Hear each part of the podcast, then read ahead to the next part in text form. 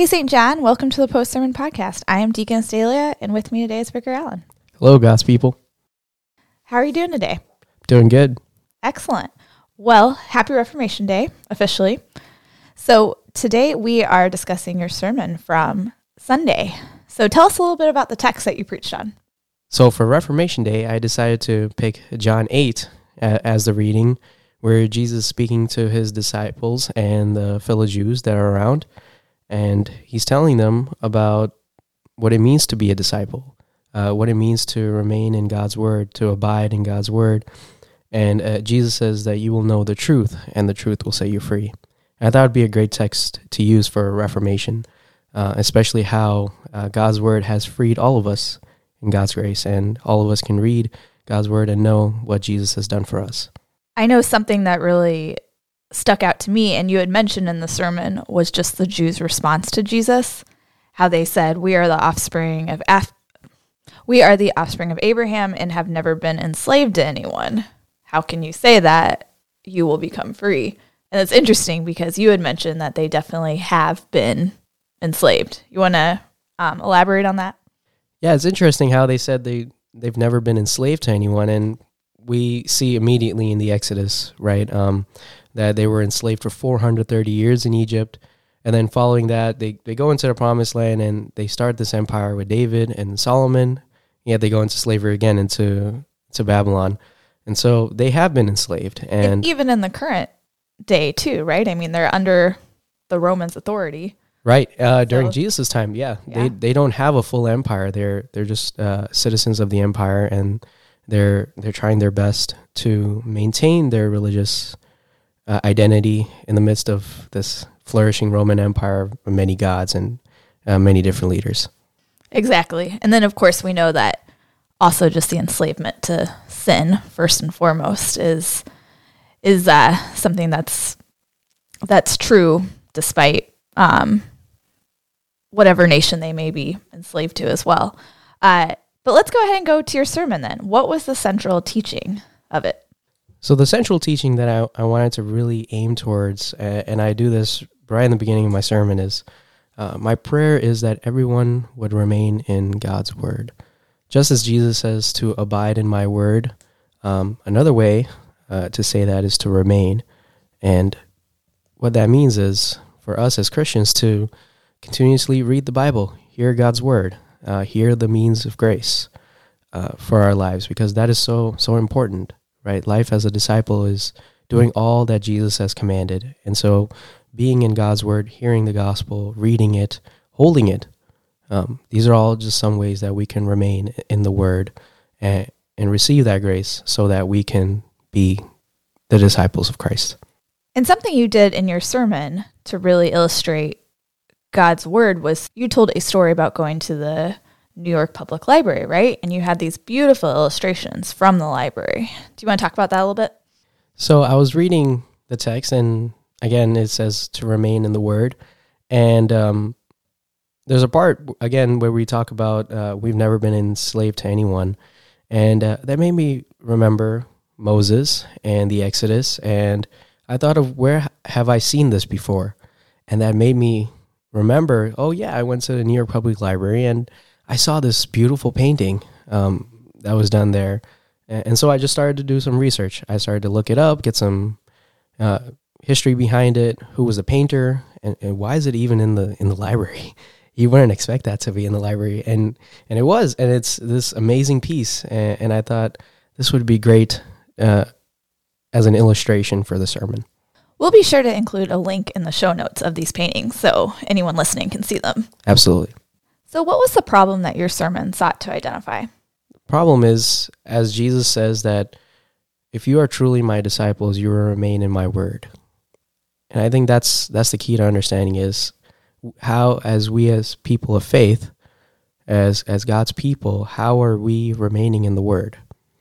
And, and that quickly shows us the difficulties, right? Uh, we are not able to remain uh, because of sin, because of many circumstances that come in our life, and so, uh, even with the Israelites, uh, how are they to remain in the faith? Uh, you know, Moses goes into Mount Sinai to get the Ten Commandments and the law, and um, even then, we see the Israelites just start worshiping other things, uh, committing all kinds of different sin, and and it just shows us the reality of our sinful nature and how as us as humans, it, it, as God's children made in His image, how difficult it is for us to remain in His Word. And so, even though what we see around us um, will not remain, all the things that we we may chase after, yet God's Word remains throughout, throughout history, throughout time, even with us today. And, and so, God is always there for us, always providing His Word, His means of grace, so that He, whenever we turn to Him, um, He's always there always giving us his love and his grace. And it was hard not to think while I was listening to your sermon that this is Reformation Day and just you brought up the challenges of remaining in God's word and just what Luther had encountered. And you had brought that up a little bit in your sermon too. Yeah, so part of the painting was to show uh, the monks uh, during the Middle Ages and how they were they were acting as scribes as uh, writing the Bible down because there were no printing presses, so they were making copies of the Bible, and, so that carried over even to the Reformation. And one of the things Luther saw was uh, it was in the Bible was in Latin. It was usually preached in Latin, and the priest during that time would do the interpretation and bring that interpretation to the people. But Luther, during his time um, when he was excommunicated, uh, in that time, he wrote the German Bible. So he brought the Bible into the vernacular, into the language of the people. And that was uh, the significant moment in, in history that God's word did not remain only in the Greek or the Hebrew or the Latin. Now it is extending to the vernacular and to the people. And so people themselves could read God's word in their own language and hear uh, the words of Christ. And, and that is key to how we uh, hear God's word today. You know, we hear it in English or whichever ethnic background you you come from, you have a translation ready for you so that you can hear God's word in your own language. And that's one of the beauties of the Reformation that God's word became free for all people, for all languages, for all nations. So, how did you intend to benefit your hearers in their faith or life? I wanted them to take a journey through the paintings. And uh, the painter uh, his name is Edward Laning. He named the the painting the story of the recorded word. And I wanted to tie that in into seeing how we see this timeline of historical events happening, how things are being written down and how we have things written down for us today. But again, I wanted to extend that into the word or the word of God, which is Jesus Christ and how even though this this mural or this painting shows us our story, but it's actually Jesus' story, how the Word has been here and present in the world throughout time, how He's created all things, and how through the cross we have become part of His story, how we have become part of his, that redemption that comes through Him through the Word. Um, the Word that created all things, created us, um, has included us into his his fullness, into his his story.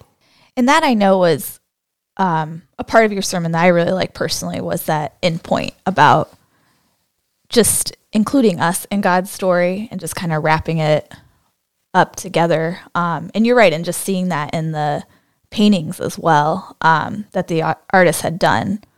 Uh, and I am I am curious about this artist. Was was he a Christian? Do you know much background about him? Like when he was making this, it definitely seems like he was. I mean, you said it was the what was the name of the painting again? Oh, the story of the recorded word. Like it being called the story of the recorded word, and just seeing, I believe it was a monk translating the Bible. Like, was that his purpose behind it as well? I'm not quite sure. I didn't find some information uh, regarding. I just know that he was commissioned during post World War II uh, to make this make this mural at the public library. He is known for making uh, other paintings around just American history. So um, you'll you'll find other paintings of him just showing American life, and I'm not sure about his religious background, um, but all I remember is just visiting and seeing this painting, and it, the visual is just so inspiring, and and it shows how it goes from Moses to the monks and even our life today. Yeah, and I guess in the end, it doesn't really matter. And sometimes it is, or if he was a Christian or not, but it is kind of interesting how some of the times the most important pieces of artwork or some of the most ones that um, really touch us, we kind of see Christ's story in them, even if the person didn't necessarily intend to have that. Um, so I don't know. I was just I think that was my purpose too with the sermon is just that, you know, this piece of art is not only our story, right? But it's God's story throughout and how we are we are we have been we have become part of Christ's story. So what was a challenge for you with the sermon process? So this was a completely new format for me. I have never used images in a sermon before. So uh, I, it took a lot of time uh, spending time with Pastor and just learning a completely new style of, of preaching. Um, how do you use visuals? How do you explain visuals in the sermon? Uh, and just kind of guide the hearers through visualizing all these small pieces in the piece of art and then tying it up with, um, you know, how does it relate to our lives and how is God coming to us? And so it was a new style, new format, and, and I loved it. I loved the whole process. Sure, and it definitely seemed like you had to think through uh, how you're going to do that because I I did appreciate how um, at one point you had a zoomed in part of it, so of the picture, so that we could see it a little better, the parts that you were talking about, um, and just kind of I don't know I I guess just your you walking us through it was really helpful, and I thought you did a great job for that. I mean, that's the first time you had that sermon format, so congrats. I think the fun part was I've, I've never used an image before, and I was dealing with three different images. so just using all yeah. those different images uh, in the sermon, uh, it was fun, and, and I would love to do something like this again. So, was there anything in the text that did not make it?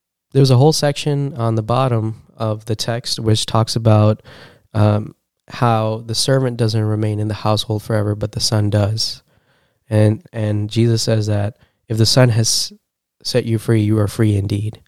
And and that was another part of the the text which I really wanted to focus on and, and bring into the sermon. So so I hope in the future I can I can speak about that and talk about how Jesus is the Son that remains forever and he is the one that that sets all of us free. But I think when I was reading through this text, I think something else that would be really cool to maybe focus on is just the fact that they're calling themselves the offspring of Abraham. And then just how you know we are the true heirs of Abraham, right? The true offspring because we've been given that faith that Abraham had. So it'd be kind of interesting to talk about that they're offspring by blood, but are they really the true offspring of Abraham? Another piece of the text that didn't come in is that uh, John is writing here and saying that the Jews who had believed in him, which is really fascinating to, to think. Uh, who are these Jews that are that have been given this this, this sort of faith of seeing the miracles and and believing in the words of Jesus. And I really want to dig into the complexities of who are these Jews that believed him, and then what happened. You know, uh, what happened to them uh, following. And and so I would have to do a deeper dive into John's text, but uh, it's interesting how he, how in the midst of this believing and this faith, Jesus is saying these words to them. That is really interesting that it says, yeah, so Jesus said to the Jews who had believed him. Because if you go on after that text, they answer him saying how Abraham is our father. But then he says, You were Abraham's children, you'd be doing the works that Abraham did. But now you seek to kill me. So do they have faith? I don't know. It's just, but I, I don't what know. Sort of like, like what does here? that mean exactly? That would be really interesting. So, where do we find this sermon's teaching in the small catechism? So, I kind of tied it up at the end of my sermon. I, I showed that how we confess our faith in, in the Nicene Creed, how Jesus and the Holy Spirit and the Father are all glorified together and they're all equal and they're all one. So, I wanted to show that piece of that Jesus is the Word of God that became flesh, but He is also the Almighty God that is glorified with the Father and the Spirit, and how he is the one that's promised us, uh, the people of faith, that we will remain and be with Him in all that glory uh, with our triune God. Well, this wraps up the episode for today. Thank you for listening to the discussion. In case you missed today's sermon, or you'd like to listen to it again, or if you'd like to see the sermon illustrations, the link to all of this is in the show notes. You, of course, can find the sermon on our church website, stjohndublin.org. And if you'd like to submit a question about a sermon, please email us at podcast at stjohndublin.org. Thank you, Vicar, for joining me and for feeding us the word this week. Thank you so much.